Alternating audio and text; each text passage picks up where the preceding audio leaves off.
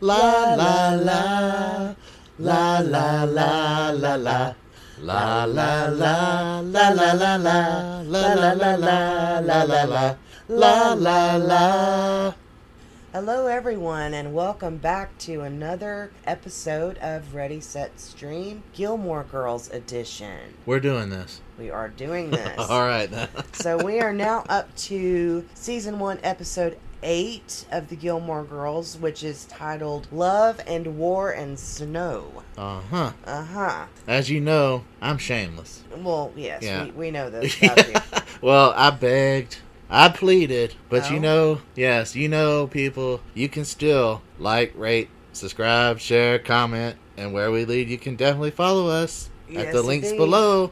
Yes, indeed. I feel like Jean-Luc Picard here, you know, on the USS Enterprise. Engage, people. Engage. Engage. yeah. Warp drive and Warp speed, full speed ahead. Yes.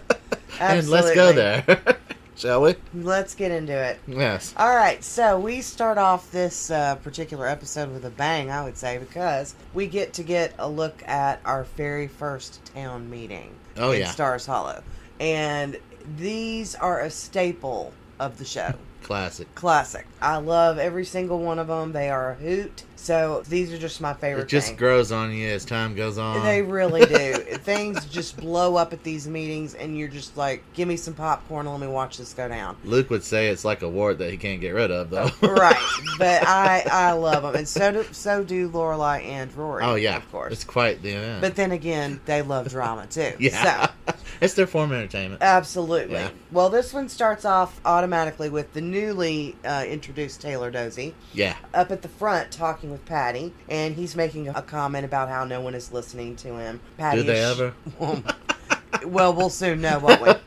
And Patty assures him that they can hear him, and he says he's being persecuted. oh yeah, Yeah, so this just kind of jumps you straight into the character that is Taylor Dozy. when he doesn't get his way, he's Uh-huh. persecuted. so Why doesn't ac- anyone listen to me? I don't, yeah. yeah. So somebody actually stands up and says they've been hearing him for 20 minutes. Oh yeah. And Taylor's like, well, excuse me, Andrew, but some of us have businesses to run that don't involve peddling drug paraphernalia to kids. And Andrew says it was a lava lamp, Taylor. And Taylor's like, there is no use for a lava lamp unless you're on drugs. Yeah. Okay. Yes, I, I, I don't know where he's getting. He's off in the clouds on that one. Yeah, I don't know where he's he's, been smoking, a little, puffing a little magic dragon there. Yeah. so Yeah.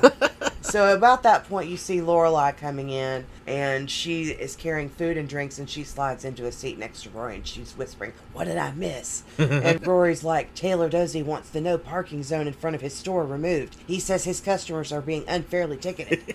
And Play Lorelai, right? And Lorelai says, "No, it's just because he wants to park there all day." And Rory goes, "Genius." So Luke is also there, and he's sitting a couple rows up and to the right of them, Yeah. and he is looking very irritated. yeah, he's peeved Yeah. already. He's on edge. so edge. you see the mayor go up to the podium, and this is your first look at the mayor of Stars Hollow. But he kind of disappears in a few episodes, and then you never really see him again. And you just kind of see Taylor running the meetings from that point on. So you don't see much of this guy. You know, maybe Yeah. two or three episodes. Speaking of him, uh, Harry Porter is his character, played by David Huddleston. He's an Emmy-nominated actor, actually. You've probably seen him in Brian's Song, Blazing Saddles. I know him from The Big Lebowski. I'm totally clueless about him. So Yeah. when we first saw this, you said, "Gosh, he looks familiar," Yeah.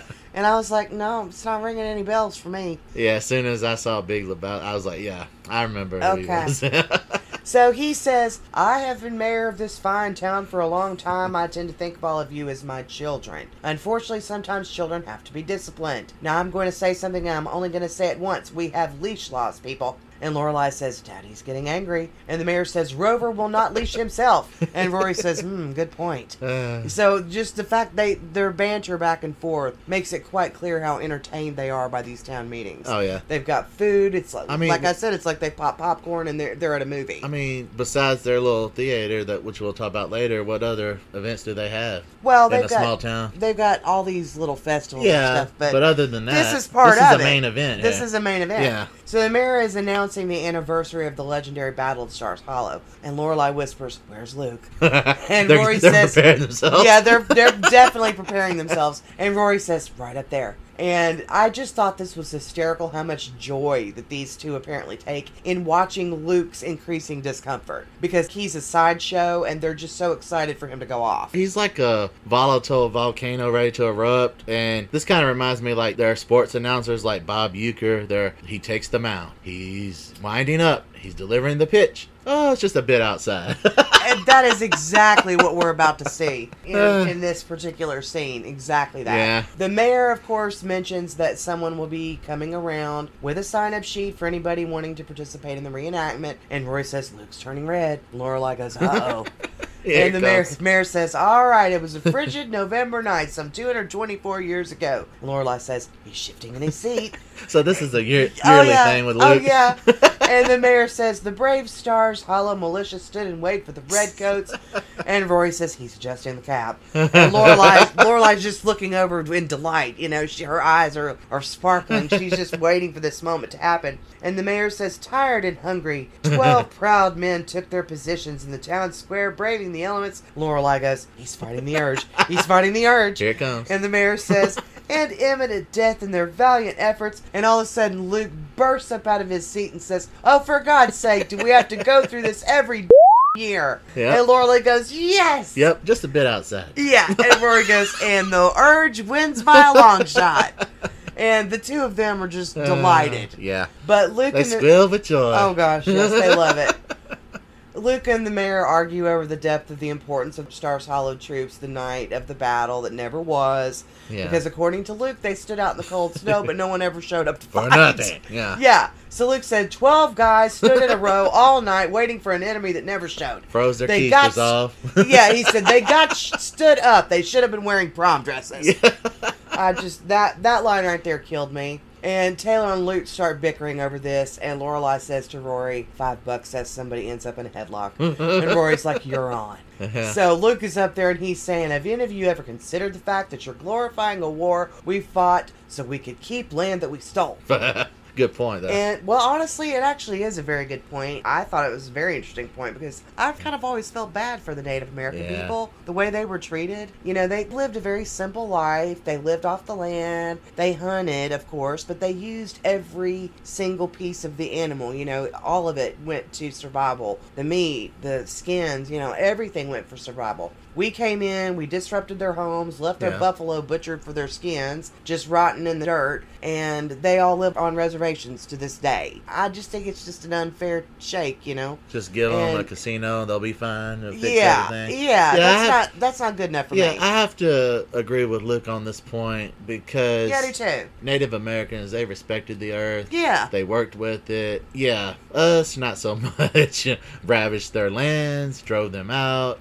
It's kind of like that Addams family, you know, when Wednesday Addams was doing that little play. Remember where Yeah, oh, yeah, ravaged yeah, our yeah. lands and you must pay for your sins against us. was that the Addams Family or Addams Family Values? Uh, one First one or second one? Second one, I think. I think. Yeah, but that, that's hilarious. Yeah, that is a good point. It just kind of also makes me think if that had never happened and we had kind of come in as more of guests and hey, can we figure out a way to coexist and actually did manage to figure out a way to Yeah. coexist? Look at what we've done to the land. Well, they were Would it have- territorial would- though, so I- I, I don't know, know, if it would have worked either way. Would the land be different today? They were betrayed. But would the land be different today if they had worked together, still been a little bit more of an equal? Cohesive? Yeah, Yeah, I just wonder about makes that. makes you think. So the next scene, we cut over. And we're at Lorelai's house, and she wakes up in the middle of the night. Walks downstairs to the living room. She opens up the window in the front room. Takes a deep breath. She walks over and pushes play on the answering machine. Brings it over to the couch with her because a message from Max is playing.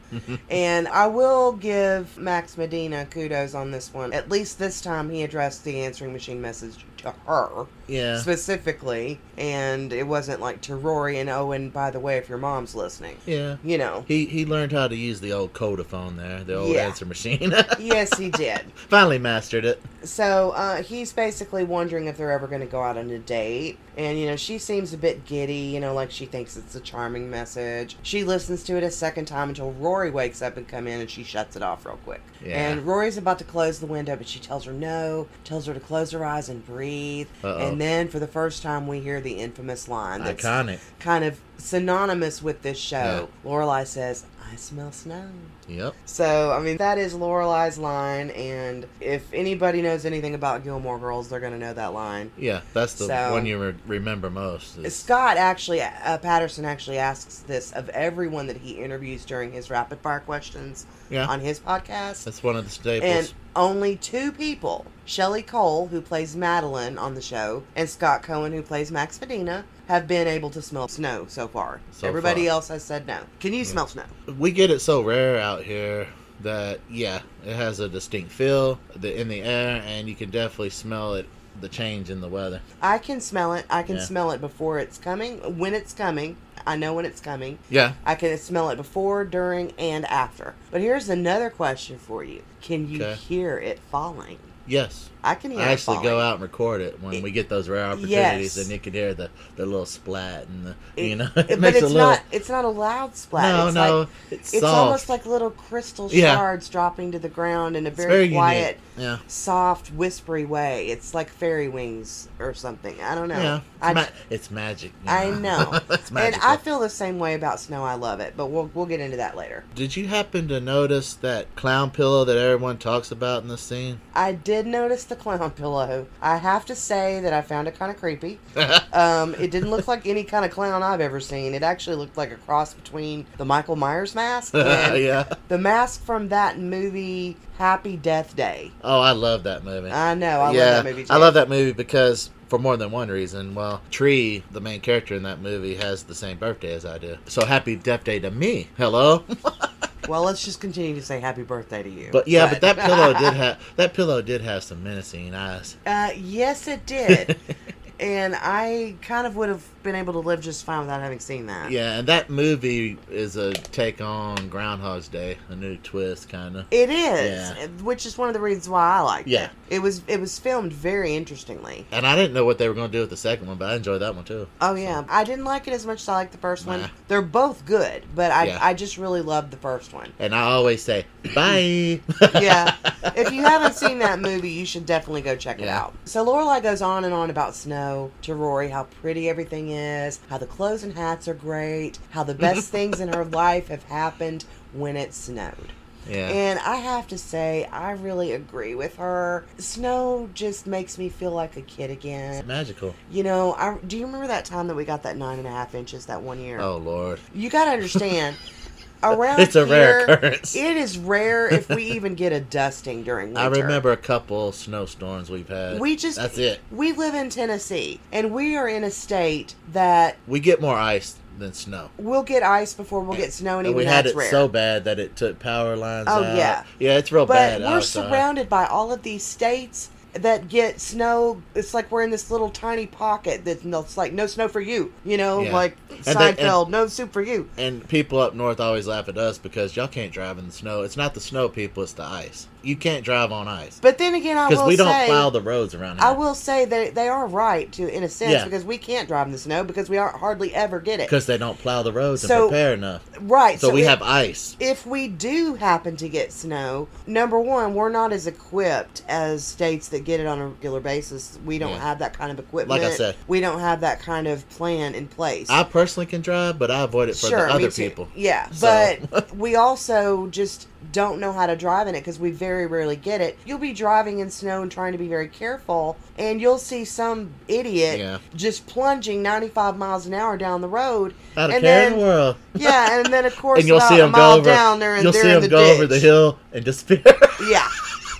and you know what happened? You come anyway, up on. that one year we got nine and a half inches. I was smart. I was one of the people that left work as soon as it started to stick, and it was like eight thirty in the morning, and I got in my car. It still took me three hours to get home. yeah, it's, Some it's people- ridiculous around here. It took some people nine hours to get home, and some people didn't make it home at all, and they had to check into a local hotel. yeah, so come on down and move to Tennessee, folks, if Yeah. you want to. Well, they always say about our weather of, oh, you don't like our weather, just wait till tomorrow. Yeah, Yeah. it changes. But anyway, so it was a really big deal. But as soon as I got home that day, I made Mark and I walk all the way down to the closest gas station. I think it was like a mile away, just so that way we could be out in it. I love it that much. So I feel I feel quite the same about Lorelai, but I do digress quite Yes. quite a bit on this. Moving on. But I, I can wax eloquent yeah, about snow. Stories to tell. Yes. So they talk about Max and his message, and Rory seems okay with it right now. Her parting remark as she goes back to bed is that it's all fodder for the tell all. and I thought, Yeah, hmm, that's interesting. this was interesting. And That's very leading. Was it unintended foreshadowing here for events that happen much later in the series? We shall see. Yeah. Mm-hmm. So Lorelai puts the blanket over her head as she's sitting on the couch, and she proceeds to listen to the message from Max Yeah, she's so again. she's so enthralled with us. Yes. Okay, so next we have the scene at the Independence Inn. So Lorelai is coming into the lobby. She is so excited about the outside. She's asking people what it's looking like. Michelle is being all negative, of course, and, and Lorelai is saying they'll need to pull out sleds and parkas in case people want to go hiking. Michelle is the total opposite Oh, of yeah. Lorelai. Yeah. Of course, we know he is. Of course. He's gonna poo-poo anything that she's talking Yeah, about. Yeah, he, he basically he says the thrilling sensation of getting lost in a blizzard, of freezing to death in the woods and having to eat your friend's buttocks to stay alive. that is lost on many people. And Lorelai says, I am telling you, five hmm. minutes in a snowball fight, we could knock that stick right out of your butt. yeah. I just about died when she said that. So Pull it out already, Michelle. Yeah. So Suki comes out of the kitchen and starts talking about maple sugar snowflakes on all of the pillows. And Michelle says, make them in the shape of a buttock. Get people used to them. Yeah, now he's taking it to a, an unhealthy level here. But Suki, of course, naturally being Suki, oh, another it, level. takes it a little seriously and looks at Lorelai and says, is that a real question? And Lorelai's like, No. Uh, please, who's speaking? And Suki immediately is like, right, Oh, yeah. Michelle, Yeah, okay. Michelle, yeah. yeah. Yeah, just being Michelle, being Michelle there. Right. Yeah. So at that Moving point, on. Yeah. At that point, Rory comes in with Lane, who is dressed in her band uniform, talking about someone named Rich Blumenfeld. And she says that she's been around him forever, but basically just noticed him. And Rory's all about finding her chemistry book and asking if she's had it at Lane's house the day before. and I mean, Rory never. Oblivious. She never seems interested in talking about anything about Lane. Have you noticed that? Yeah. But like when it's her stuff, she expects Lane to listen and support her. This kind of reminds me of the first episode when she jokingly told Dean that maybe she's uh-huh. self-centered. And I remember at the time that we thought, you know, perhaps she is. We took it serious at the time. I think now in certain circumstances, especially this one, there's definitely evidence of it. What do you think? Yeah, she definitely pegged herself on that one. Oh yeah. So Lane has to actually say to her, "Rory, focus, please." But she doesn't, you know. Mm-hmm. She keeps looking for a chem book, and when she finally finds it, she remembers Rich's name, but then asks if he still wears the Star Trek T-shirt. Yeah. And Lane just kind of rolls her eyes in exasperation because she realizes the only thing that Rory heard her say was the name Rich. Yeah. So Focus, Lamar. yeah, Come on, hello, Rory. They make a lot of Star Trek references in these episodes. I've noticed It that. kind of makes you wonder if the Palladinos are big Trekkies. Yeah, it does kind of make you wonder that. I mean, so far, I don't know if I'd want to go back and count them up, but there have been quite a few Trek references in just the eight episodes that we've watched. Yeah, there's two types of fans out there. There's Star Trek fans and Star Wars fans. Right. I tend to be more of the Star Wars leaning. Yeah, But I I like too. both. Are you a Star Trek fan or a Star Wars fan? Or a little both, maybe. I'm more of a Star Wars fan. I did enjoy a couple of the Star Trek movies, but I never really got into the show. So we're taking a poll. Yes. Y'all can answer that. Let us know. I love tribbles though. Is it tribbles? Trebles? Is it tre- Tribbles or tri- I think it's tribbles. Yeah. Anyway, but yeah, they I- multiply. Yeah. Kind of like gremlins when you get them wet. yes. So then Rory and Lane go into the kitchen where Rory asks Suki for some Rocky Road cookies. Suki goes to scrounge them up. You know, Lane continues to try to talk about Rich's hair and how luxurious it is to Rory. And Rory's responding, but kind of brushing her off, saying that, you know, she has to get to the bus because Dean's going to meet her there. And Lane's like, but I'm trying to talk to you about this. I luck. know. We'll talk on the way. Yeah, And at right. that point, you know, Suki brings her a bag of the cookies, and Lorelai comes in, you know, and sees Lane in her band uniform. Hello there, Sergeant Pepper. Yes, Like the Lonely does. Hearts Club Band. yes, she does.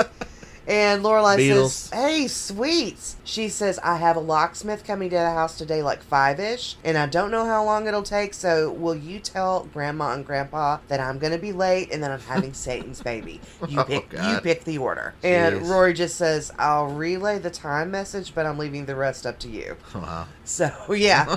At that point, Lorelai Is notices. that Rosemary's Baby there again? I don't know.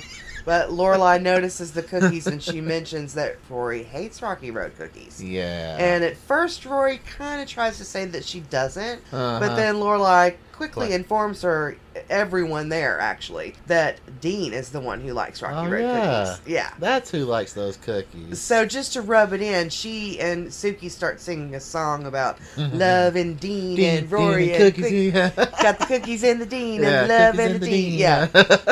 At that point, Rory And Suki likes it because she's having fun with it. She keeps going. Oh yeah, yeah. so Rory quickly pulls Lane out of there, Yeah. and Lorelai quits singing at that point. But Suki, yeah, she continues to go, and she's, having, she's in her own world. Lorelai's now. like, "You can stop now," and she's like, "Oh, but it's so fun." she just keeps going. Yeah, I gotta mention something about Rory there. She's a little shady, little miss, because she's gonna take those cookies from Suki. You know, because they neither one of them bake Lorelai or Rory. Oh no, So she's gonna go and try to pawn those off on Dean like she made them lovingly for him. There's something going on there, well, I don't know if she actually says that. We'll but see. she doesn't say they're not. She doesn't. Say, well, that's true. She, She, doesn't. omits at least, at the very least. Um, so Rory and Lane are now walking toward the bus stop. They're walking down the street. Lane's trying once again, talking about how she's known this guy since the sixth grade. But Rory is looking down. She's going through her book. She's going through papers, Yeah. basically ignoring Lane. And Lane asks a question, and Rory just says, I'm sorry, what? and again, Lane has to say to Rory, You're not listening to me. yeah, yeah.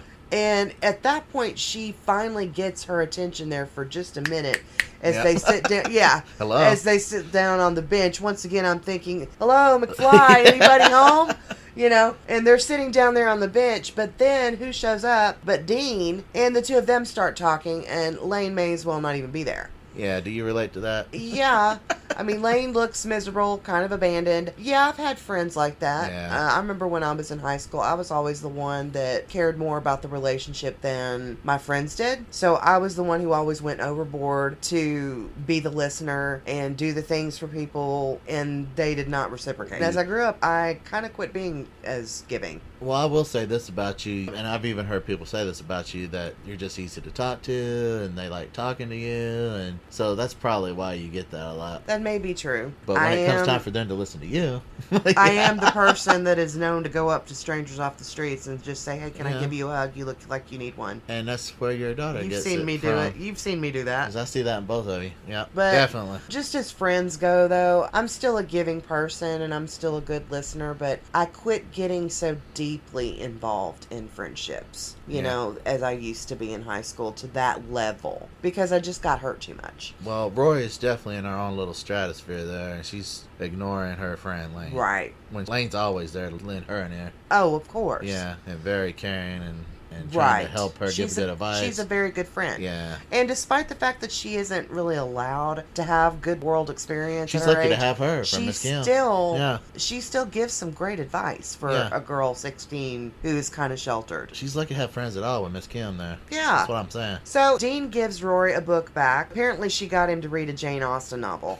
and he doesn't really seem too excited about it, but Rory takes it from him as if he like raved about it. And even makes a point to turn to Lane and mention that Dean just loved Jane Austen. And to me, Lane's response is a little snarky when she says back, Wow, who'd have thought it? Yeah. And finally, she just makes an excuse and leaves. Well, you got me into Jane Austen, and I will have to admit, I do enjoy those books. Oh, they're good. Yeah, I don't think Rory would have even noticed that Lane was there at all. I don't think with. she did. Actually, she just kind of kept on Speaking of that, talking to Dean. But you know, let, let's pause for a second yeah, to talk bye, about. Lane.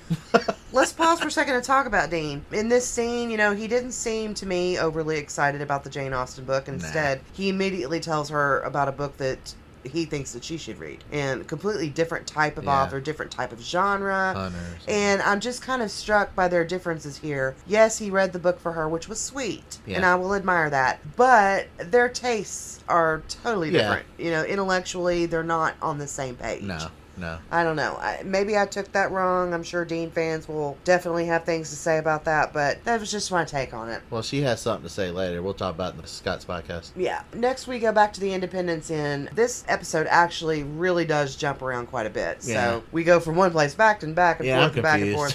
Yeah. Already, as I tend to be. So Lorelai comes into the inn. She mentions how they've had their first sighting of snowflakes. And she's standing at the front desk. She's kind of smiling in this little private reverie that she has going on. And she's just kind of saying softly to herself, The world changes when it snows.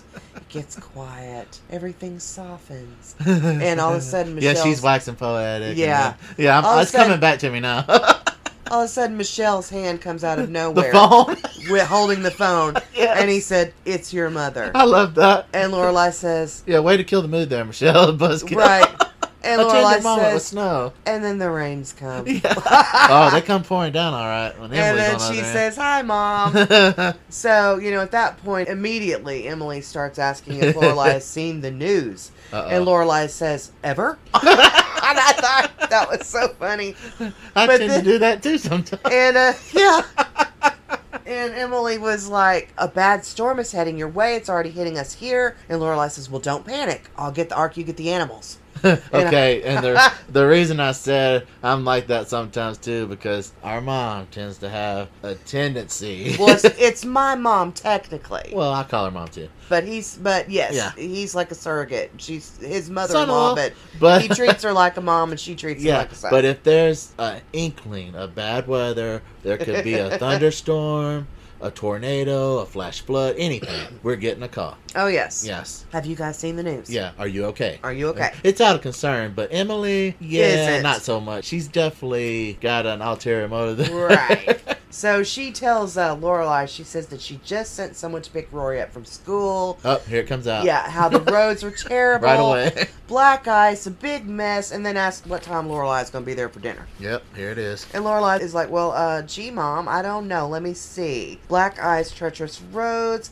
I guess I'll just put on my red, white, and blue leotard, grab my golden lasso, and fly the invisible plane on over." and I thought that was really kind of funny because it's the same reference that we Yes. made when we were watching episode two. Little did we know that she would reference Wonder Woman. But we'll- Yes. we will get to this. I promise. Yes. I want to get back. I want to circle back to this one. Yeah. So Emily says you're not coming, but she talks about how Roy should spend the night, and she said, "And if it's still bad tomorrow," and Lorelai says, "Mom, why don't you wait and see what the weather does She- before you fill out a change of address card for she- her?" She's going to interment on her, her camp. You know. yeah.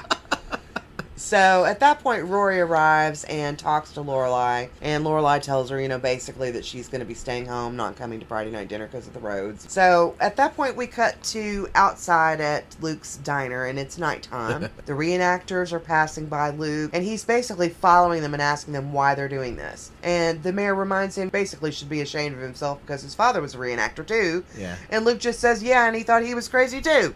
and Lorelai just walks up behind him as the men walk on. You know those uh, reenactors get fanatical. They, they it's kind of like It's- cosplay They're very serious people about it. to- on the other spectrum. They get into reenacting, you know, like Comic Con stuff. But these reenactors, they go out and do the Civil War battles, and yeah, it's a real big thing. It's not my cup of tea, but yeah, I understand where they're coming from. Yeah, Lorelai walks up behind Luke and she says, "Well, there goes the fire chief, the police chief, and the one paramedic with a valid license. I feel safe, don't you?" And Luke says, "Look at them."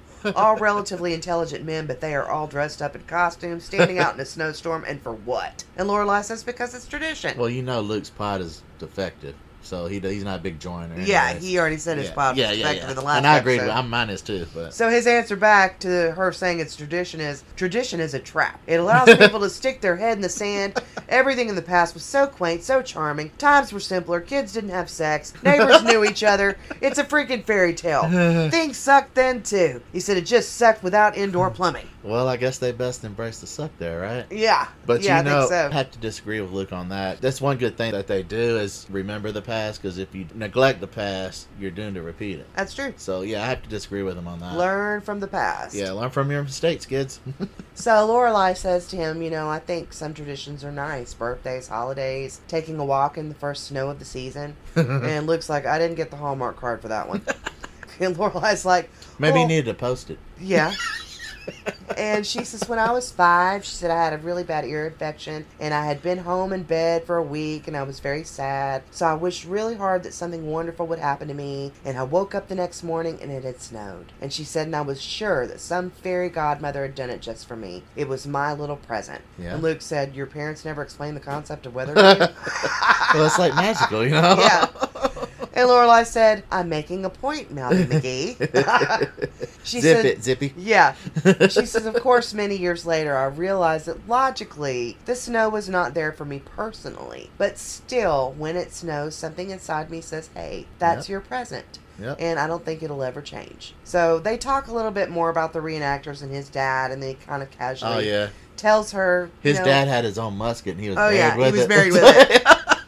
But he was big into it. Luke kind of casually slips in. Maybe that's what turned him off of it. so he kind of casually slips in. Why don't you come on in and I'll get you some coffee? Huh. And she said, no thanks. And she's smiling. She's not being ugly. She's just Uh-huh. kind of, you know, enjoying the weather. And she says, I'm going to walk around, enjoying my present a little more. Yeah. Take it all and in. when she walks off, he really does kind of stare after her pretty hard. Yeah, he's Jones in there. But do you think that was his attempt at asking her on a kind of a date, slyly? You know, You know, in his own way, I think he might have been, but he put from- himself out there. from her perspective, very slightly. Yeah. But from her perspective, no. Because in her head, because this is what I would be thinking if I was her. This is the guy who always serves her coffee. So she's probably seeing it as more like the coffee guy offering to give her coffee. Just doing his job. Right. Yeah, yeah. And he's going to have to do better than that in my book. yeah, he was. You know, they were close, but I get it. He's going to have to stick his neck out and be more direct. Yeah. And that is his problem. And I think this is what makes Max intriguing to Lorelai. Oh yeah.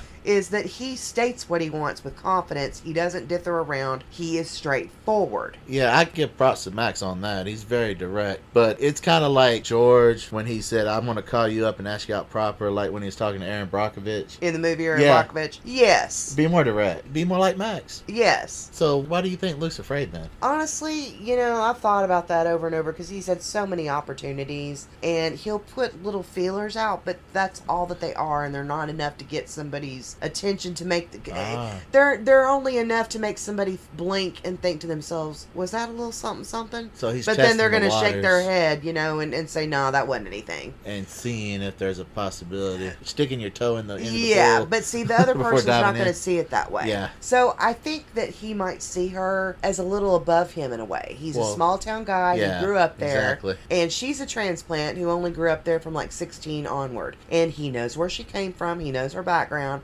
Yeah. Maybe he thinks that he's not good enough for her, in a way. They went into that on his podcast about the psychology of it all. He, he brought a lot of, of his own personal views into the role. Mhm. Like I said, they're a lot alike. So, yeah, why didn't he offer to go with her? Yeah. See, that would have been a perfect opportunity. He's looking after her longingly, like I said. But if he'd offered to go with her, he could have said something like, Well, do you want some company? Well, he's already put that out there that I'm anti this, I'm not down with this. Yeah, I'm anti snow, I'm anti But reenactment. you've seen already in prior episodes how he will step around his He melts normal when she's rules around, yeah. when it comes to her. yeah, he'll let go of the reins So there. he could have said, "Want some company?" and she would have said yes. She That- knows she would. that was my thought. My definitely go to there was And I'm thinking, what if he had gone? Would it have changed what happens next? oh well s- yeah we'll get to that with her gift coming around the corner. Do yeah. you think it would have changed what happens next? Possibly? Yeah. So we are in front of the Stars Hollow High School. Lane oh god. is standing in front of the school with the rest of her bandmates, and there's a guy kneeling down in front of her that I can only guess is rich with the Yeah, this- luxurious hair. This is his big moment here. yeah, and she's got this smile on her face. She's looking down at him, and she just, without even thinking about it, reaches down and runs her fingers through his hair. She couldn't resist. And as soon as he he looks up at her when she does it, and as soon as he does, she realizes what she's just done, and she runs for the hills. Boy, she is embarrassed and just takes off running. she just got overtook by her hormone. They just took over. You know? Yeah,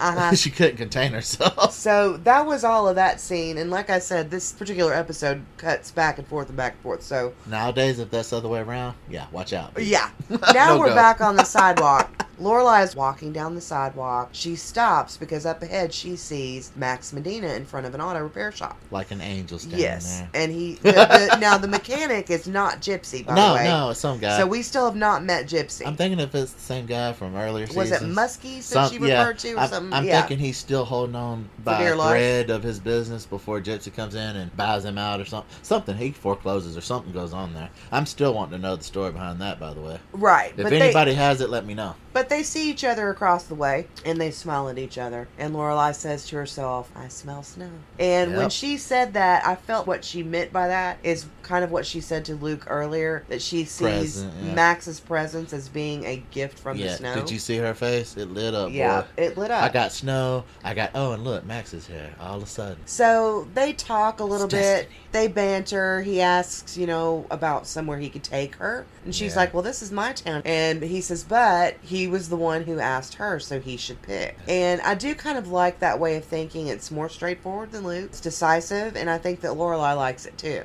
Yeah, but she does question his motives here. She's like, of all the little towns and all the people. You, oh wait, you do know somebody here. Me. She's kind of Yeah, throwing yeah. some shade at him there. Like, I know what your game is, big boy. You ain't pulling the wool over my eyes. So we're there for a very short time, and then we cut to the Gilmore house. Uh-oh. Emily is on the phone saying that she cannot understand why the person that she's talking to waited so late to call while Rory sits on the couch and Richard is reading the newspaper. so apparently it was their cook on the phone explaining how she can't get there. And Richard says, well, they're going to have to go out to eat. Yeah, Richard's in his paper, in his zone. He's, Yeah. He don't know what's going on. Right. And Emily says it's too bad outside to go out. And then she says she hates snow. So there's two things on this that I think are funny. Number one, I find it's really funny that Emily was concerned enough about the roads to warn Lorelai, make sure that Rory was picked up from school, and even Yeah. let Lorelai out of Friday night dinner, which she never does. Yeah. And it's too bad for them to go out to eat, but she still expects to cook to get there and make them dinner. Yeah, she was so focused on Yeah. getting control of Rory. She didn't care about Lorelai being there at all. No. As long as she had Rory to sink her hooks into, and then she's like, "But what are we gonna eat?" Yeah. at the same time. And then the second thing I found funny about Maybe that, they could order a pizza. You is- think they get it delivered? I don't know. well, that's coming up. And second thing I thought was funny about that is that she is obviously the complete opposite of Lorelai in the fact that she hates oh yeah, snow. polar opposites. Yeah. One loves it, one hates it. That's mother daughter right there. So at this point, Rory attempts to defuse the situation by saying that she's, you know, she's gonna go and she'll find something in, the, in the the freezer, freezer, yeah. for them to eat. So they're all kind of gathered around the freezer. It's like a scavenger hunt. They go, oh, see, I told Yeah. you, there's not, there's Pat with me. and there." You Rory, know? yeah, and Rory spots a frozen pizza, and Emily guesses it must. Oh, there's a pizza. Yeah. And Emily says, oh, it must belong to Anna. And Richard's like, the maid? And when Emily says yes, he says, ah, got one. Yeah, it was like the uh he was winning the lottery there. Like, guess the maid name. Yeah, yeah. he was so excited because he guessed the name's the maid's name. Got one right. yeah. Yeah. got one right. So then we cut back to Stars Hollow, and Lorelai and Max are getting takeout, and they're talking about his background. You know, he asks if she'd ever been close to marriage, and she says, "Uh, Rory's dad proposed." Mhm. And Max was like, "Well, what happened?" And Lorelai said, "The bell rang. I was late for Chem Lab."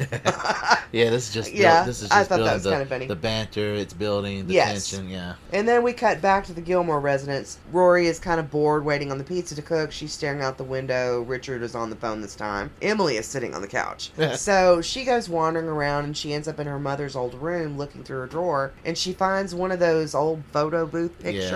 Snapshot. And it's a, a picture of a young Lorelai and Christopher, Rory's dad, dated 1983. Loving sh- uh-huh. kiss. You know the kissing. the booth. kissy Yeah. kissing booth kind of picture. And she puts it in her pocket and I guess she decides to keep it. Well, she stared at it hard there for a second. Yeah, know. and at that point, she gets a page on her beeper and she calls home where Lane is at her house and answers the phone. She probably thought Rory would be there, so she went there when she had made her big mistake with Rich's hair. Oh, I love this. But Rory asks, Why are you at my house? yeah, I love this. And Lane says, Like you care. yeah, boom.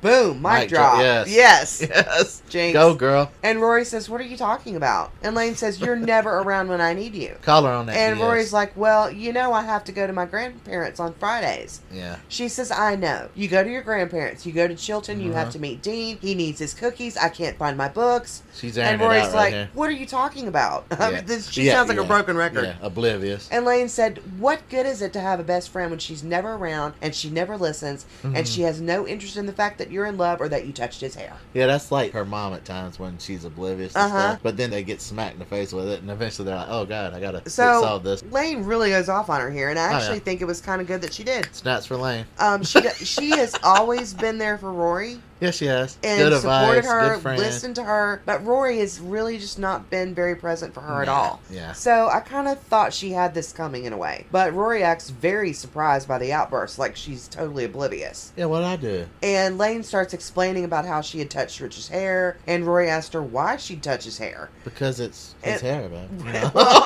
it's yeah, Rich's hair. it's what, Rich's hair. What more can I say? Right. but Lane says, Why? She said, That's a good question. I don't know why. Why would a sane person do a thing like that? Maybe I'm not sane. Maybe I'm going through some sort of phase. Maybe I really, really needed someone to talk to about this and you weren't there. And Rory's like, Lane, come on. And she says, No, you come on. Yeah. You're always at school or you're talking about school Dean. or you're with Dean. Yeah, there it is. You have everything now, and I have nothing except 2,000 Korean Bibles and a potential F in jazz band. I think it was her harmonies. You know what I'm saying? Yes, her, her hormonies. like Great Wedding, her, her hormonies. And Rory says to her, I'm sorry. And Lane says, Don't be sorry. Be here. yeah, be present. Be Come present. on now. And at that point, unfortunately, the phone line cuts and she can't get Lane Yeah. anymore. And just at that moment, Emily walks in. In looking, panic. She looks frantic, honestly. Rory's trying to talk about the phones going dead and how she needs to call Lane back. But Emily's it's like, it's probably a storm. But she insists that Rory come downstairs immediately. Yeah. And when Rory asked her what's wrong, she answered in this horrified voice, The stove is buzzing. Oh God. And Rory's like, it's just a timer, Grandma. And Emily's like, I know it's the timer, Rory, but I don't know is where it's located or how to turn it off. Yeah. And you can hear Richard in the background yelling for them to come because of the buzzer on, on the oven. Yeah, the only time I get that panicked about a buzzing is the morning alarm. Right. But I know people that can't even set their timers when the time zone changes. They can't even set their clocks back or forward. So yeah, I know these people that are technically challenged, but I expect it from Richard and Emily because they have maids to take care of that stuff for 'em, You know. Mhm. So we cut away and we're back in Stars Hollow, where Lorelai has apparently taken Max to the movie theater. And this is Yeah. actually our first look at what we'll come to know as the black, white, and Read movie theater and bookstore. I kind of like that intimate setting. I do too. It's, It's a bunch quaint, of couches. you know? Instead of theater seats, it's couches. and it's not It's huge. comfy, It's yeah. small town. I get it. They kind of make dual usage. Yeah, that's Yeah. So they're sitting on one of the couches watching a movie, and Lorelai, in true Lorelai fashion, is chattering away like she does when she and Rory watch something together. And she keeps asking Max if he's scared yet. Are you scared yet? Are you scared yet? And Max says, "You know, you're very annoying in a movie." Oh, it has nothing to do with that. And Lorelai says, "I know. I think it's very important that you know my faults as well as my many attributes." Yeah. And Max says, "Very thoughtful of you." And I kind of want to say that it was a little rude for him to say that to her, but you never really know if he's being rude because he says it so offhand, so it could be a joke. No, no, he's. But this, this is all know. leading somewhere, and you know where it leads to. It- Yeah. it's a little tension building. and They do kiss, you know. So now we cut Yeah. back to the Gilmore house again. heavy there in the Yeah. little small theater. Emily, Richard, and Rory are at the table getting ready to eat the pizza. Richard is eating his, of course, with a knife and fork, Oh, I love this. and he likes it. I love this. Emily takes a bite, it's too hot, you know, but Rory puts some Parmesan cheese on it for her.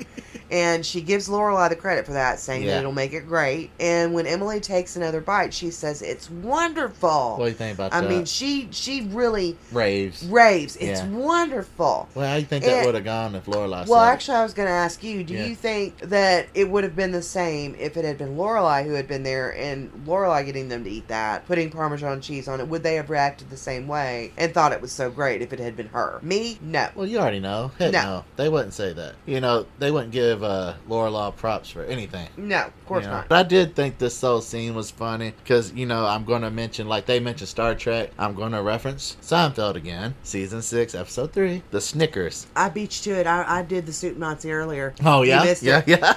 You slipped that in on me. I did.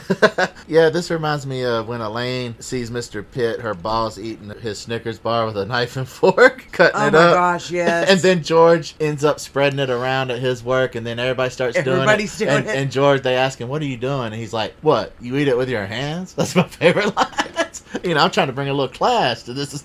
Right. You know, and then everybody does it. And toward, at the end of the show, Elaine goes off on him because it's like the Twilight Zone. Everybody's doing it. Right. It's funny. I love that episode. Well, what Seinfeld episode do we not love? Yeah. I mean, really. Well, I think Roy even had her own little Elaine moment when she said, "Yeah, Grandma, feel free to use your hands." Yeah, that's true. While they are eating, Rory goes and gets a photo album from her mom's room that she'd apparently found earlier. And they start flipping through the pictures, you know, yeah. and there's a baby picture of Lorelai wearing this nice satin white dress, you know. And Emily said that it had 12 petticoats underneath it. you think there was any room for that baby in there, baby? Honestly, uh, I kind of wonder how did the baby not suffocate in that. Yes. But, you know, and Rory says she looks like a little princess. She did though. And rather than just accept the compliment, Emily has to say back, yes, well, if memory serves, I believe about two minutes after that picture was taken, Her Highness dumped a glass of grape juice all over it. Why can't she just give a compliment? I don't know. this, I'm uh, thinking. this is rubbing. Okay. Why did she have to turn that into some kind of slam? She Why couldn't she have just accepted the compliment? I never understand and this she woman. was an infant. Come I on know now. she was a baby.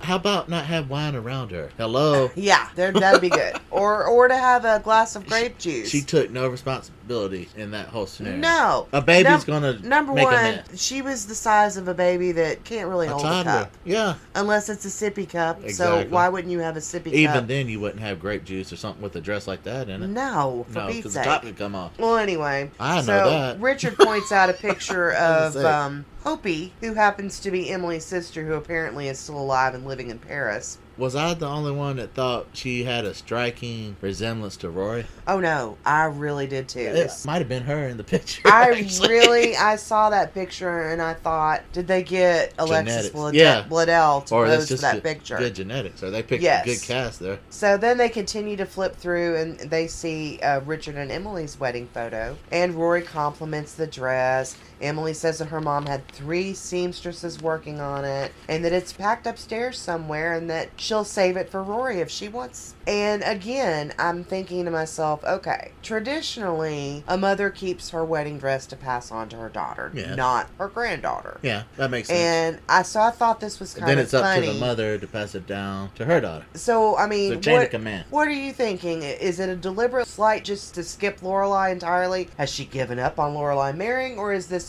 just innocent? What do you think? Uh, not innocent, but a little of both of those, a slight and giving up on her. well, I kind of thought that too. Emily's definitely holding on hope There's- that she'll there- get with Christopher eventually. I think you know that's then her, why isn't she holding her wedding that's dress her for end game because I don't think that she expects her to get married traditionally because she bucks tradition. No, that's Maybe true. that's a little bit of it. I don't know. I'm just speculating. Then at one point, But during- that is low of her to offer it to Rory, and not to Lorelai. not not even ask her. I mean, yeah, just to not- Courtesy, and they're all about properness and give rule- her the courtesy of saying no. Yeah, she's all about properness and rules, but when it comes to her daughter, nah. no. Let let's shun the the rules here for a minute. You know? But yeah, give her the courtesy of saying no. If you think that she will, then it won't hurt you any yeah. To go ahead. Well, she's and, used to her saying no to her parents, so it wouldn't hurt her feelings. No, It would have exactly. just been like, well, I expected as much. She'd have something smart to say back to her. of know. course. It wouldn't. It wouldn't fit. And then it could go. To, and then it could go to Rory after all. Yeah. But I mean, at least try. You know. So anyway, it comes out during the conversation that apparently Emily had a thing for the pirate guy,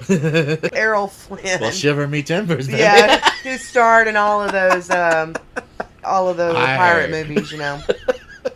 And then, And the- she mentioned something about her friend. Richard said something about her friend looking like him. And did his mustache, his little fingers on his lips like a mustache.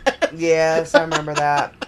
that was hilarious. So next they flip to a picture of a young Lorelai in a beautiful white dress. And Rory says she looks beautiful and asks what was the occasion. Oh, And immediately Richard starts to look standoffish. And he says, Who would like some oh coffee? yeah. It'll all become clear in a future episode, but yeah. Yeah. For right now, it's uh, that was a buzz, a mood kill, yeah. and they did not. They clammed up, didn't want to talk. Yeah, he Yeah. immediately It was definitely a no topic subject. Yeah, you know, that's off- a no fly zone. yeah. So he says, Who would like some coffee? But Emily goes ahead and answers Rory, and she says that was her debutante gown for her coming out party Yeah. And Rory says, Mom had a coming out party. And Richard said, No, she didn't. Yeah, we get the full story. And later. Rory's like, Oh. Yeah. And Emily just says, Things Richard's happen. beside himself. Yeah. He gets up and says, "I got business." You know. He, Well, Emily just says things Yeah. happen, don't they? yeah. And then Richard has business calls And to make all of a sudden. coffee and yeah, they just leave. I hate how they just left her. Well, they left her there Yeah. standing looking at the picture. Yeah, I hated that. I mean, what kind of feeling must she have been going through, you know, after that? You know, Yeah. it was innocent. She thought this would be a bonding experience, Yeah. you know, and I don't know. And I thought to myself, okay, here we are. We're at the root of the problem that exists between Yeah. Lorelai and her parents. And I'm thinking, are they mad at her? Are they disappointed? Are they embarrassed? Are they ashamed? What is it? Well, and Rory's sitting there left to think, if I make one mistake, are they going to shun me? You know. Well, yeah. w- What, What, kind would, of impression did that leave? what would be the logical assumption from that? yeah. But you know, whatever it is, why don't y'all just freaking talk about it? Why don't y'all sit down, have it out, Yeah. and Air your get- grievances. air your grievances, get it over with. That and leads to maybe one of our could, funnier episodes too down the Yeah. line. But that's. but maybe maybe at that point you could actually have a relationship, the three Yeah. of them, you know. clear there. But Yeah. I digress into uh, something that will never happen. I don't Yeah. think. Well, maybe. We'll see.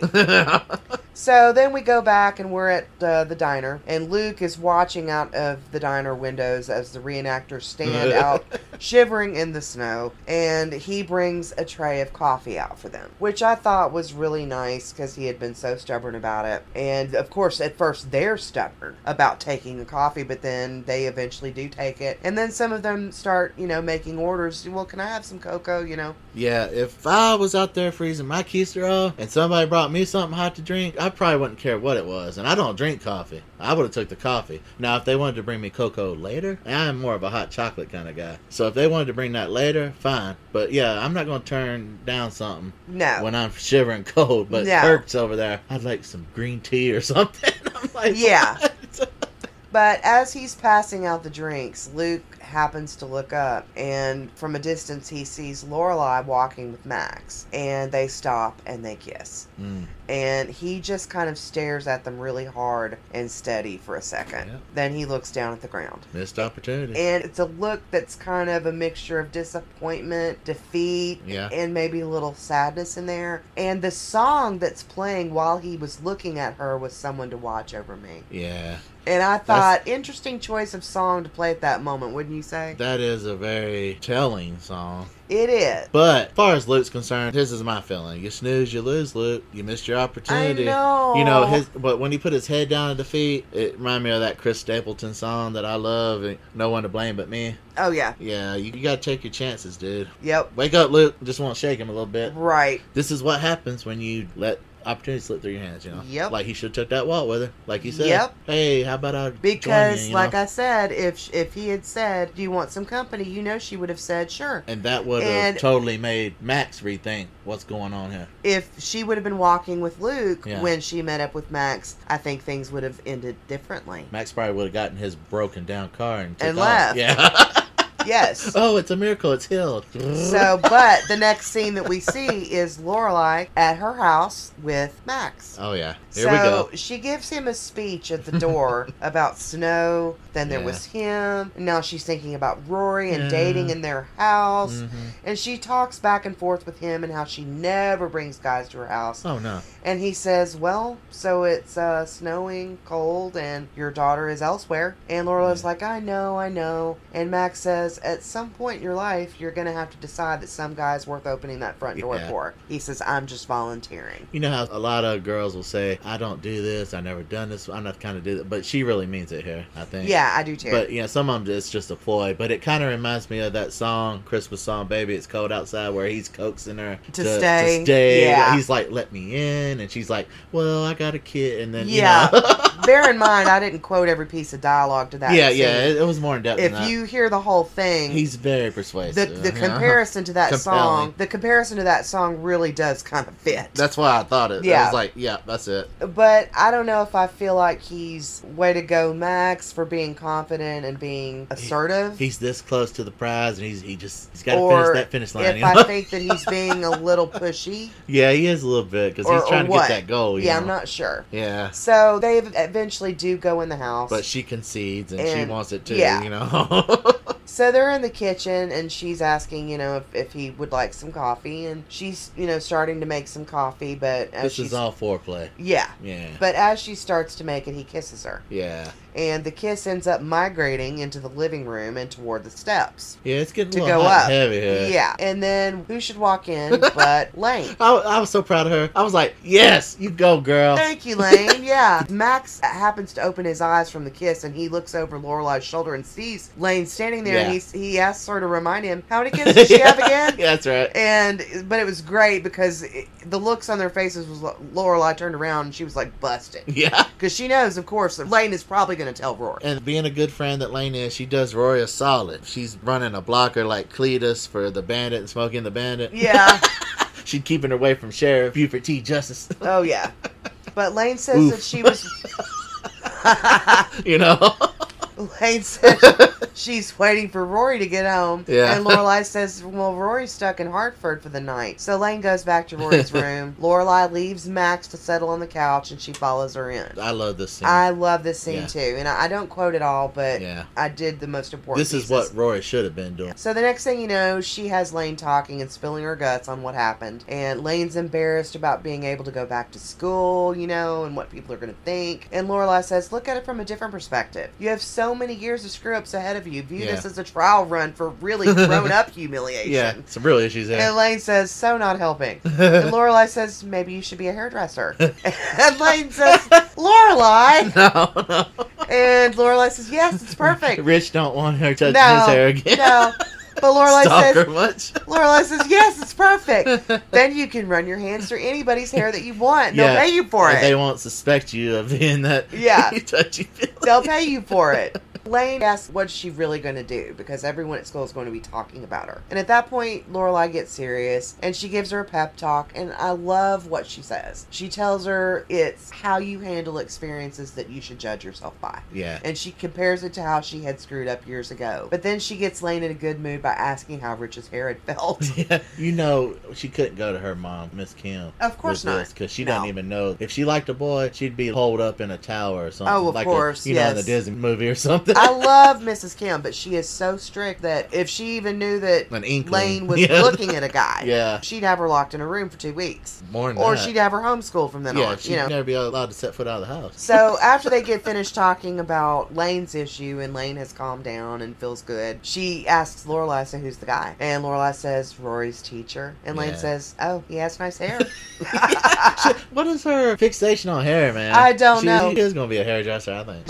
so Lorelai leaves Lane. She goes back out to Max, and he seems to be ready to leave. But she convinces him to stay on her couch. Yeah, it seems almost as the male perspective that I didn't get what I wanted in this situation, and I'm just going to bail. What do you think about that? Kind of. If he really wanted to be around her, as a guy, I'm saying this, you would do anything to spend more time with that person. I will say, Even if you didn't get what you wanted, I that, will say that, that way, the physical part. he did seem to be kind of putting her in a position where she had to Yes talk no. him into Yeah, staying. yeah, And all she was doing was talking him into staying on her couch. yeah, yeah. Well, that she was going to be upstairs. that wasn't his goal. That's what right. I'm saying. Oh no, I agree with you. he had a different plan in mind, and if he didn't get that, he's out. Right. I'm checking out of the situation. So here we are the next morning, and Lorelai wakes up in her bedroom. She's alone because Max is downstairs, and Rory is just pulling up outside. So Lorelai hightails it outside. She catches Rory at the front door after racing through the house and tells her, "Okay, here's the thing. I have a boy in the house, and that Rory knows him." And Rory goes in, and she sees Max lying on the couch asleep, and then she goes into the kitchen without saying anything really. And Lorelai follows her and asking her, you know, how are you feeling? Rory, talk to me, you know. And at first, Rory says it feels kind of weird, and she asks her mom if she loves him. And Lorelai says it was just a date. hmm She tries to justify things, and she's like, "It was the snow. You know how I get. It was like my catnip."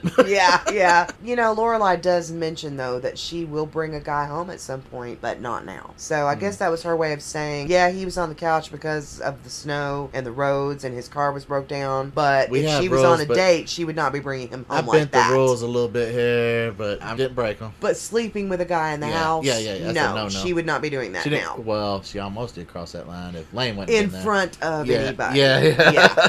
So at that moment, Lane comes out of Roy's room and Roy says that she's tried calling her back. She admits that she hasn't been a very good friend lately. Hmm. And That's I was true. I was happy with this because I think that Rory should have apologized. I wish that she'd stood her ground, but being the sweet person that Lane is, she says, No, I've been jealous. But I think that this kind of lets Rory off the hook a little bit and kind of enables her to keep being the same way going forward. So we'll we'll just have to see how that works out. Lane does go on to say, No, I just wigged out a little. I get jealous sometimes. I mean, you seem to have this really great life going and I don't really fit in there. And Rory says, Well, that's not true. You totally fit in. And Lane's like, Yeah. And Rory's like, I'm talking Legos. and Lane says, I hope so. And Rory's like, Well, I will be better from now on. I promise. Yeah, we'll see 24 about that. hours a day at your disposal. And Lane says, Dean will love that. Yeah. And Rory says, Well, he'll have to. You come first. Hmm, we'll see. And Lane says, That's right. I got dibs. But so she does have first call though. even though she kind of let Rory off the hook a little bit up there, when she kind of rounds back and says, Yeah, that's right, I got dibs, I thought, okay, so despite the earlier apology, I felt that Lane did follow up with that and set an expectation in a very kind way that you need to treat me as a better friend. You need to be a better friend to me. Yeah. So I think I that Rory that. needed to hear all of that. Yes. So Lane Rory does tend to do that. Yes, She realizes her mistakes. She tries to fix them later. Yeah, sh- she's pretty she's, good she's about quick that. to do that. Yeah. So that kind of leaves Rory in the kitchen by herself, and she just kind of glances into the living room and she sees Lorelai and Max sitting on the couch drinking coffee, and her mom's smiling and looks really happy. Yeah. And she returns to the kitchen. She kind of has this look on her face where she just kind of looks a little down. And she takes the picture out of her pocket that was that photo booth picture of her younger mom and Christopher, her dad. And she's just kind of looking at it, you know. And I'm thinking, Longingly. is she dis- disappointed that her mom couldn't get What married to her dad? Yeah. What do you think she's thinking as she's looking at this picture right now? How things might have turned out different if she had that father figure, their closeness in their relationship.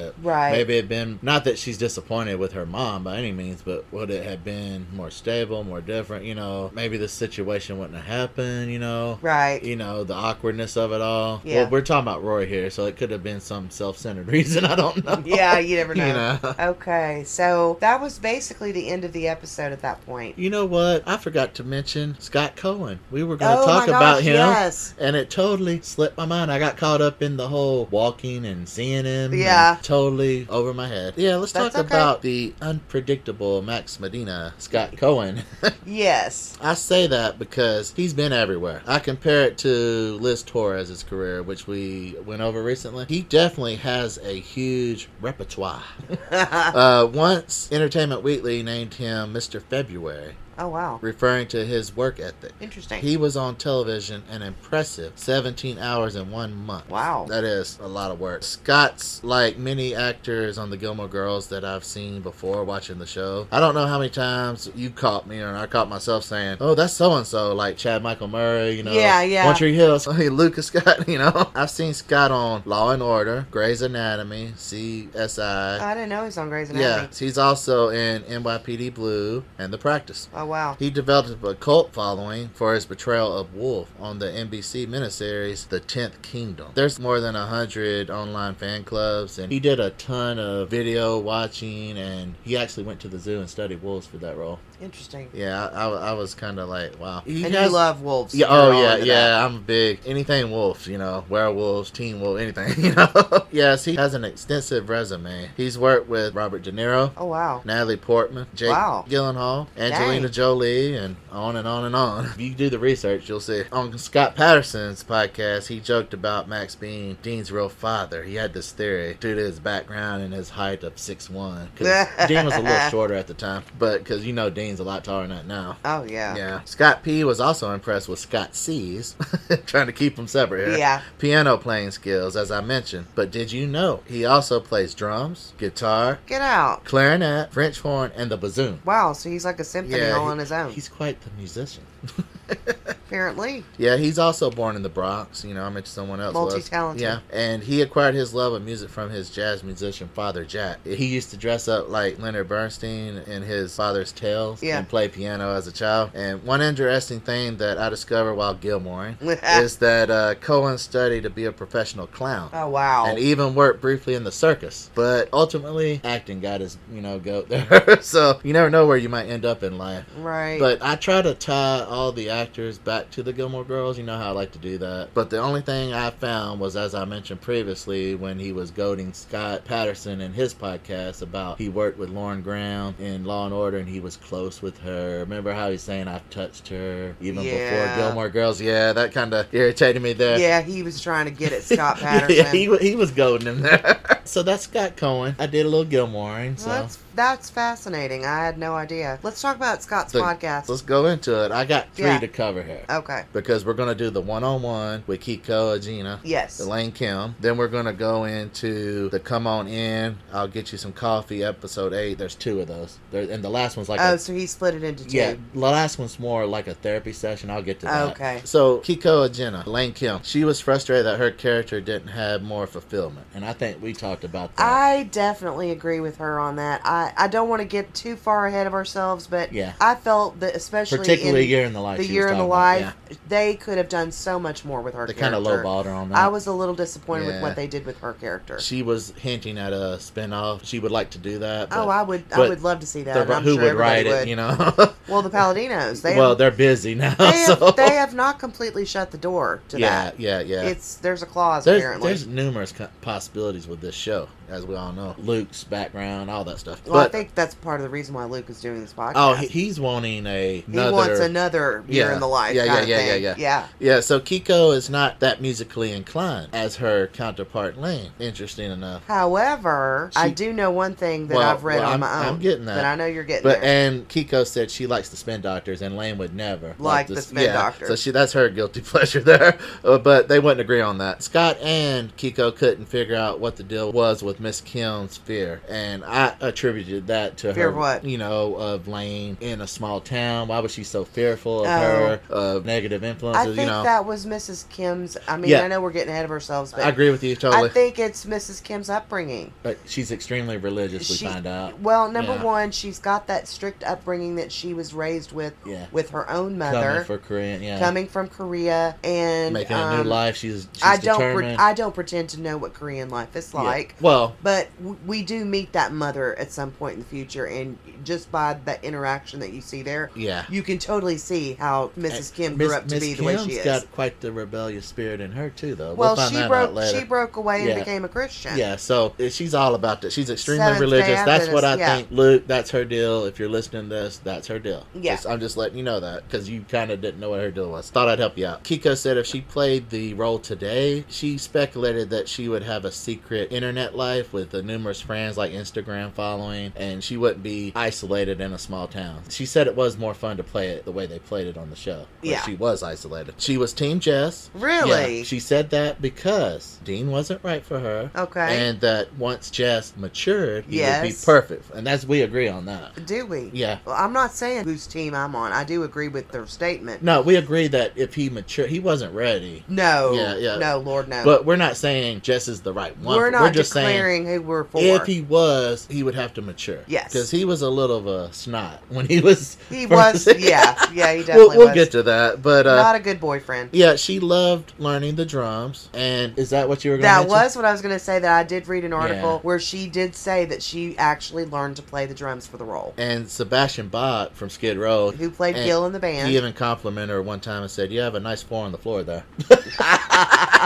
hey, that's a high compliment yeah, coming from you. yeah, them. yeah, yeah, yeah. And might I just say that he never seems to age. He must be a vampire. Oh my gosh, no, he doesn't. Even when he came back in a year in the life, I expected him to look like 80 years old. Well, I saw And he didn't. Har- he hardly looked any different. I saw him in concert back in the day, so he looks the same to me. Yeah. But yeah, and they got to talking about Of course, about. we are talking about characters that you don't know yet. Yeah. That we have not introduced yet. This is all Scott's podcast, so it's free range here, people. Keiko went on to talk about her counterpart, Emily Kuroda, Miss Kim, Okay. the mother. She is totally not like her character at all. She, played said that she up. is sweet, Yes. sweet, sweet as And what you would find fascinating is she's a big tech head. So Okay, now that Yeah. is something I didn't know. Yeah. That's interesting. uh, she and Miss Kim would never No. let her get Mm-mm. into the devil's playground there. but, but I'm just gonna say that. So then we move on That to. sounds like it was an interesting interview. Oh yeah, it was. She's fascinating. We move on to the next episode eight. I'll get you some coffee. So that's where he's talking Yeah. about this episode Yes. that we just watched. And interesting enough, he interviews Keiko's Lane's obsession, Rich Bloomfeld. Oh, interesting. Oh, played- played- oh, wow. Yeah, played by Chase Penny. Oh. Yeah. But he didn't have any lines No? in the whole show, but his hair played an important part. Yes, it did. so we're going to talk about the pomp and circumstance himself. the luxurious Yeah. hair. oh, the quaff of hair essence.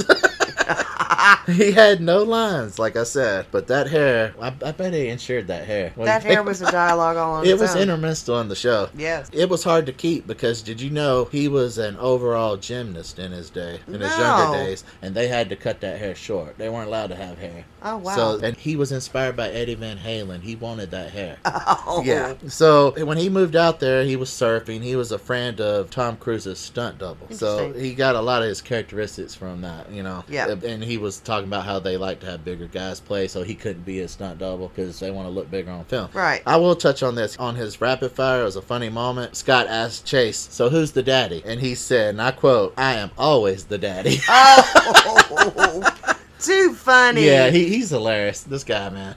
But, uh, yeah. His so- hair must have won Rory over at some point off screen. yeah, yeah, yeah, yeah. That Yeah. would have been too funny. That's a different well, take on the altogether. dad? Mom, I'm pregnant. Well, who's the father? You it's remember some that guy. guy- Remember that guy, Rich The? Blumenfeld? Yeah.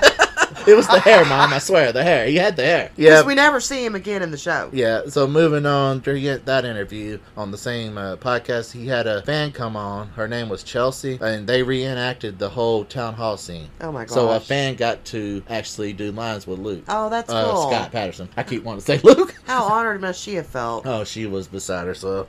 and uh, okay, now this is where we're getting to it. The two ladies on the show with Scott, I, I don't remember their names offhand, but they were talking about. We're about. gonna have to remember their yeah, names someday. yeah. We'll, we'll, I'll get it together. You know how I'm, a, I'm, I'm demented sometimes. They were talking about Lynda Carter because Lorelai does reference Wonder Woman. and Lynda Carter being the original Wonder Woman on the TV show. Black hair, blue eyes, Yes. gorgeous lady. And oh, let me just tell you And you, we had made mention of her in, in episode two, where we thought Lauren Yeah. Graham would have made a wonderful Well, I'm getting to original. Wonder Woman. I'm getting that because Scott was all about we have to get oh that's a mic drop we have to get Lynda Carter oh Lynda Carter and I'm sitting there laughing because I'm saying you have similar taste to Luke because we were talking about how she'd make a great Wonder Woman Uh-huh. so yeah you're telling on yourself there Scott I'm just going to if you're listening to this yeah you telling on yourself buddy yeah, yeah, yeah. Yeah, and but one of the ladies mentioned that Lynda Carter was in 1984, the remake Wonder Woman, which personally I think was a travesty. But yeah, I already mentioned all this. She said she passed the torch to Gal Gadot, and I was like, no, Lynda Carter does not have to pass the torch to anybody. No. She's Lynda Carter. I agree with uh, Scott on this. There's no other. It's kind of like no matter how many super, No, how many no men play super. Gal. No, of course not. She's a wonderful actress Yeah. and a beautiful lady. But it's kind of like all the various people who have played Superman over the years. They're all wonderful in the role, but there's never going to be another Christopher Reeve. Well, it's like Lou Ferrigno in the Hulk when he showed up on the Hulk movie. Yeah. he was had a cameo, but there was to me, there's only one Hulk. Right, Lou and there's Ferrigno. there's only one Superman, Christopher Reeve, yes. There's only one Wonder Woman. However, you do love you some uh, Smallville. oh yeah, Tom Welling. Yeah. but he was always Clark Kent. Oh yeah, that's true. he wasn't is really true. Superman He until the final Super- episode. Yeah, yeah, that's true. But um, and we'll and I hope I didn't give that away to everybody. But Yeah.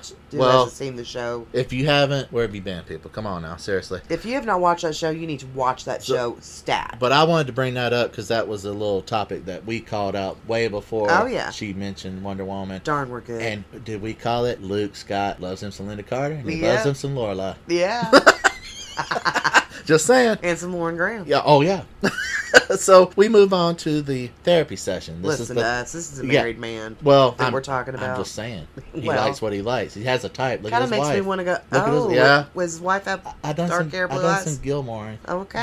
But similar, not totally, but similar. Okay. They- you know what you like. You have a type. Yeah, you But do. so, and he even said this as much when working with her. So we moved to the last podcast, the therapy session. oh my lord. Yeah, Okay. and he had another fan on named Kim. She is a bona fide therapist to analyze this, like the movie, all the dynamics and angst and emotions and intense feelings involved. Scott Luke Patterson, get your feelings all out on the table.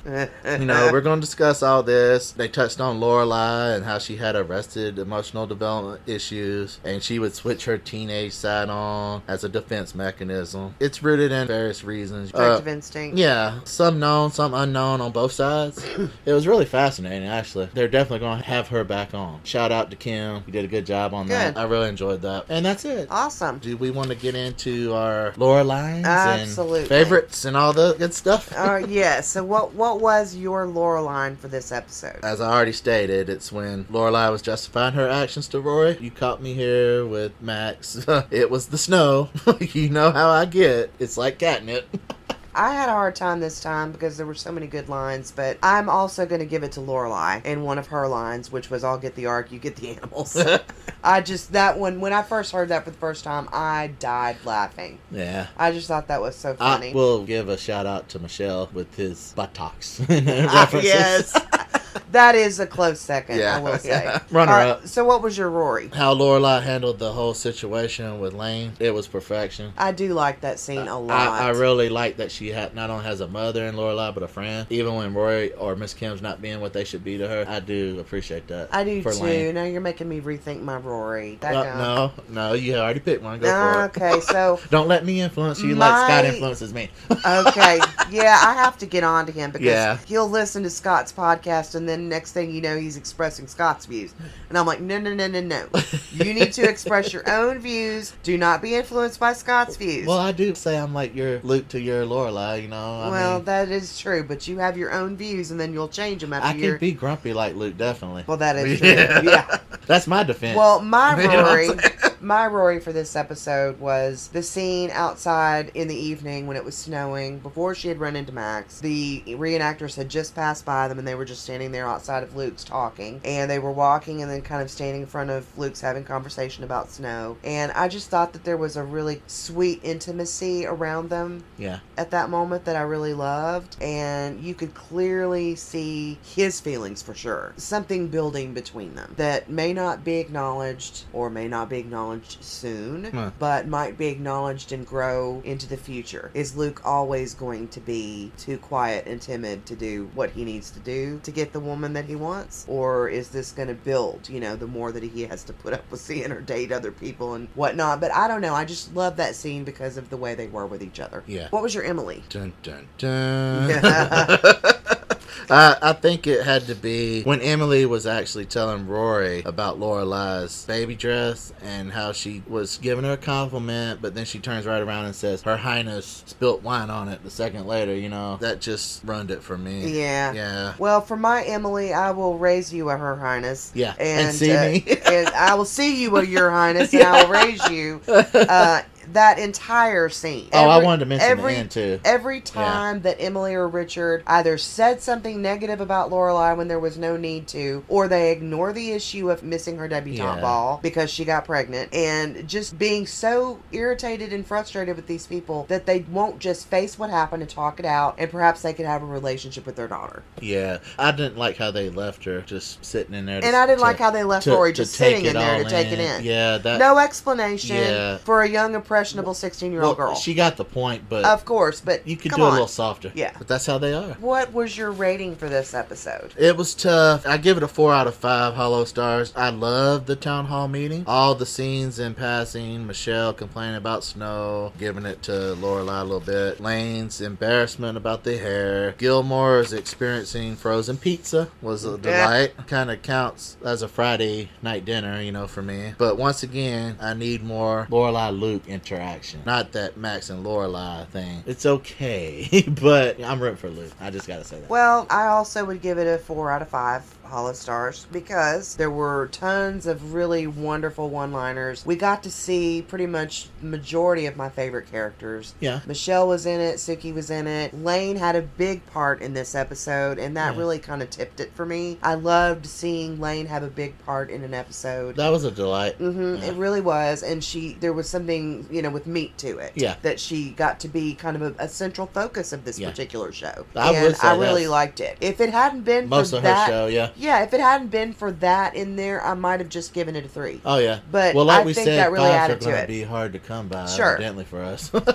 Um, I did like the the fact that there was kind of like a quasi Friday night dinner. That's what I. Um, I really sort of counts. I did love the Luke and Lorelai moments uh, because I think that every moment that there is between them helps to build something that I'm hoping will happen eventually. Yeah, I guess that's why it didn't push me over the top was his whole disappointment. But that you know, like that falls on him. Right. But I do think that maybe it was good for him to see her with someone else because The only saving grace. maybe he will eventually think to himself, I got to make a move or I'm going to lose any chance with her. the only saving grace was that Lane did Rory and Mia Sala. Yes. And cut it. Yes. Stop that in its tracks. You know? yes. good to go, uh, But Lane. yeah, it, this this was a really really good episode. I thought. Yeah. Yeah. Overall, rewatchable because it has Yeah, that iconic line. It was rewatchable for me. I smell snow. I smell snow. I smell more coming. yes, I do. You know, and there might be some surprises on the next episode. There might be something in store. Yeah, For uh-huh. you. Yeah, we'll see. All right, so get ready to Ready Set Stream season one, episode nine, and we will talk to you next time. Bye. Bye bye. Bye 拜拜拜。拜拜拜拜